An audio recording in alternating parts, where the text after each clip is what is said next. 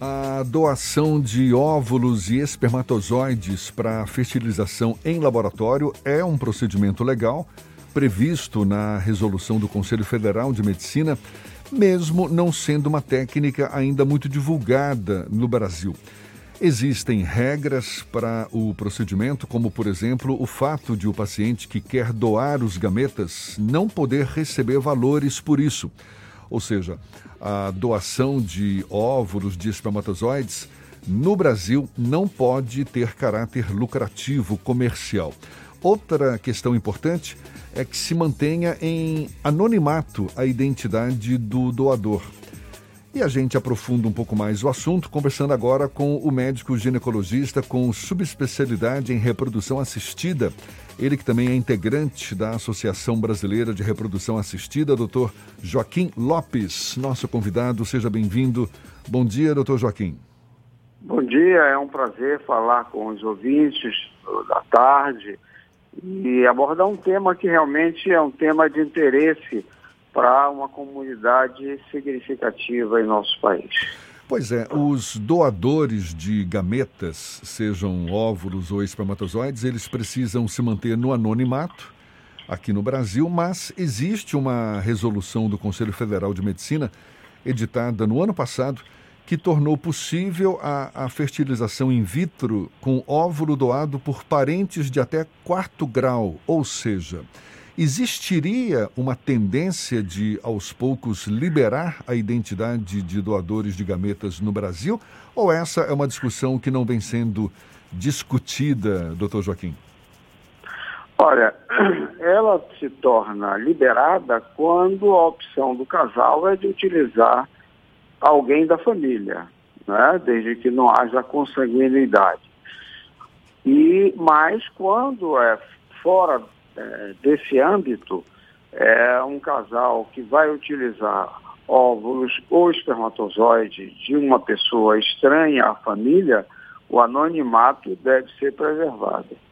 Agora, explica uma situação que se tornou pública agora, nesses últimos dias, por causa da guerra na Ucrânia, que são ucranianas com barrigas de aluguel para pais brasileiros e, pelo que eu entendi, são pais é, é, é, conhecidos, não é? São divulgados, inclusive já foram divulgados alguns casos.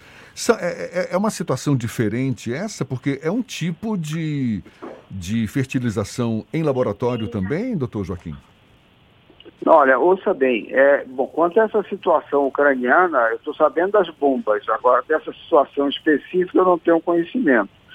Mas o que eu poderia te dizer é que é, gametas que vêm do exterior e são utilizados aqui, eles mantêm a identidade é, desconhecida, entende?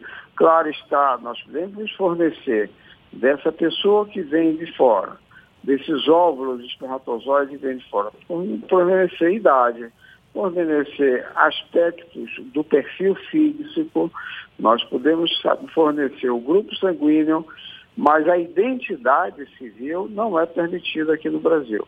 No caso dessas barrigas de aluguel da Ucrânia, dessas ucranianas, no caso são fornecedores de gametas brasileiros.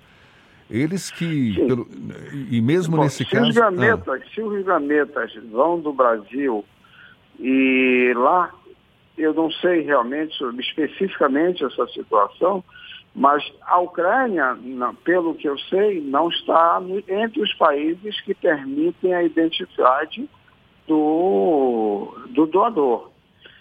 Se for um caso que realmente esteja acontecendo pela situação eventual no país, é, pode ser que seja, mas aí esse óvulo está saindo, esse espermatozoide saindo do Brasil para a Ucrânia, e se lá vai conhecer a, vai permitir conhecer a identidade do doador é um problema da legislação ucraniana. Né? Agora, aqui no Brasil, não pode vir óvulos, por exemplo, da Ucrânia, dos Estados Unidos, onde quer que seja, e a gente ter acesso à identidade do doador. Doutor Joaquim, é, a gente está falando sobre a possibilidade de doação entre pessoas relacionadas, parentes em até quarto grau, que foi permitido a partir de junho de 2021, essa doação de gametas. Aqui no Brasil já é autorizado, por exemplo, que uma irmã geste o filho de uma mulher que eventualmente tem problemas para engravidar, ou isso ainda não é feito de maneira é, dentro da legislação permitida? Como é que funciona essa parte da doação de Aqui gametas? no Brasil, a... vamos exemplificar de um modo prático.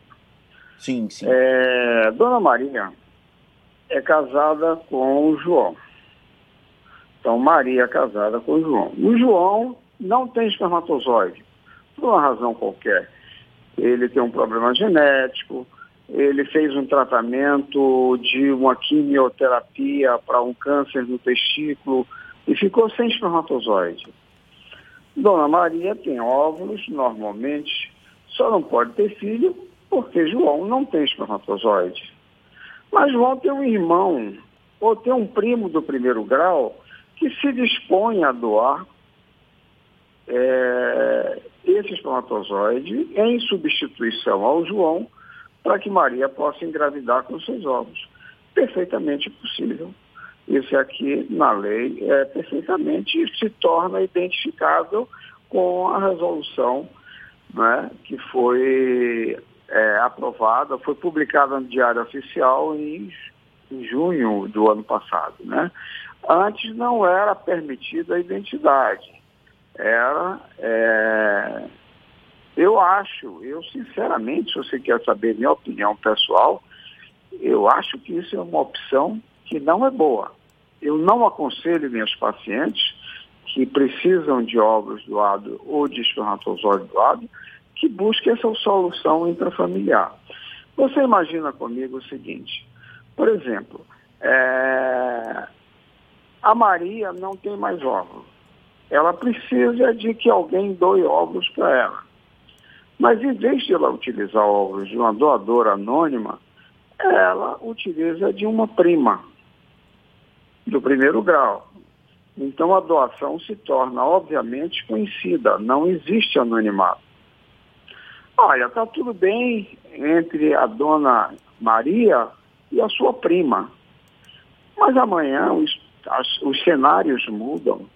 E a Dona Maria se torna é, desafeta, inimiga ou em qualquer situação de controvérsia emocional com sua prima. E esse menino está crescendo e com um óvulo da prima, que fruto da prima. A origem do óvulo não foi da mãe. E essa, essa prima pode querer até entrar numa ação judicial para querer recuperar essa criança porque o óvulo foi dela. Você imagina as implicações emocionais, as implicações jurídicas. E essa prima pode virar para essa criança, olha, você nasceu dela, mas você é meu filho porque o seu o óvulo foi meu. Então isso gera problemas sérios por isso que poucos países no universo permitem se permite utilizar a identidade conhecida. Então, é, eu realmente faço uma série de restrições a isso daí, exatamente por essas condições, essas questões que podem vir a afetar no futuro quando uma situação de desarmonia familiar é, vier a acontecer. Não sei se eu me fiz claro. Eu entendi o, seu ponto de vista, mas do ponto de vista legal, a partir dessa resolução é, do Conselho pode Federal de Medicina. Do ponto de vista legal, pode acontecer. E se uma paciente minha, e eu estou com um caso agora, por exemplo, em que, na realidade, eu, apesar de ter colocado todos esses aspectos, o marido que não, não tem espermatozoide vai utilizar o sêmen do irmão. E eu vou ter que fazer isso apesar das minhas restrições pessoais, porque a lei permite, a lei determina. Eu não diria lei, mas como nós não temos lei a respeito disso, nós temos então as normas do Conselho Federal de, de Medicina, que pela inexistência da lei e por ser um órgão oficial, ele tem jurisprudência de lei, ele tem força de lei. Então, nós vamos fazer, apesar de não ser não é o desejo do doutor Joaquim, nem é, a sugestão do doutor Joaquim. É, mas o casal insiste e decidiu que vai ser dessa forma e nós vamos utilizar o sêmen do irmão dele para é, fertilizar o óvulo da esposa dele.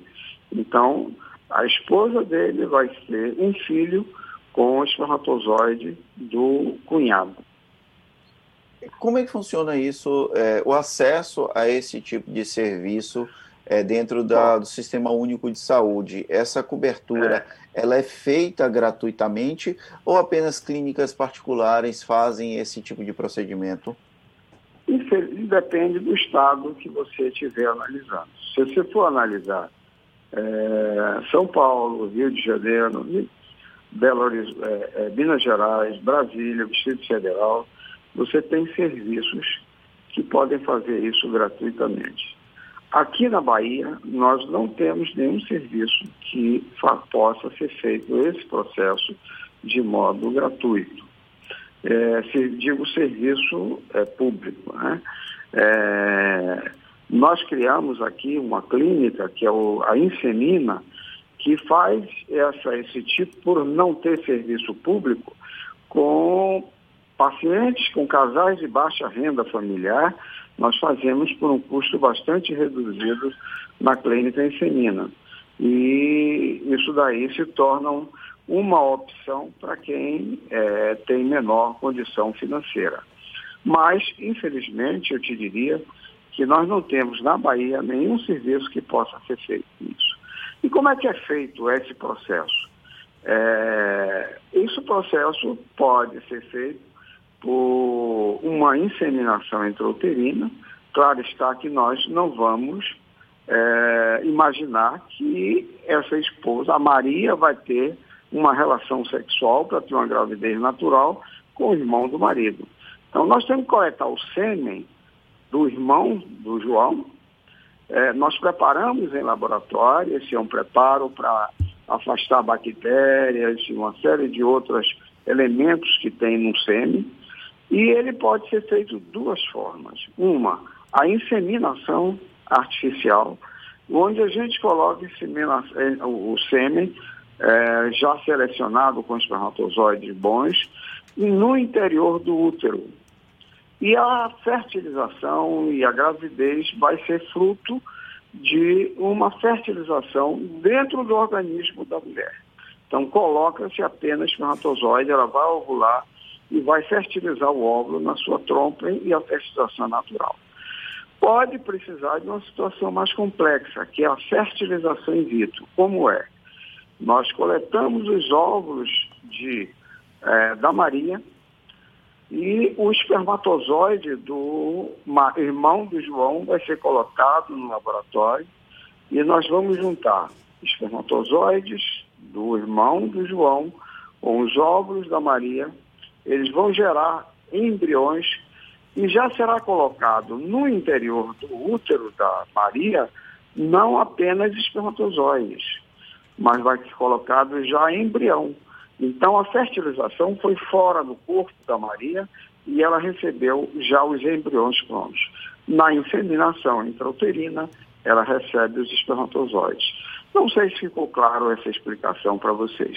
Ah, ficou muito claro e o assunto é fascinante. Muito obrigado ao Dr. Joaquim Lopes, que é ginecologista, integrante da Associação Brasileira de Reprodução Assistida, dando uma aula para gente aí sobre fertilização em laboratório e todas as implicações que um procedimento como esse recebe. Doutor Joaquim, mais uma vez, muito obrigado, um bom dia um e até uma próxima.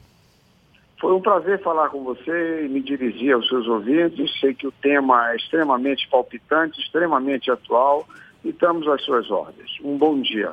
Tá, igualmente. Um abraço. É mais uma conversa que vai estar disponível logo mais na íntegra nos nossos canais no YouTube, Spotify, iTunes, Deezer e Instagram. Agora 16 para as 9 na tarde fim.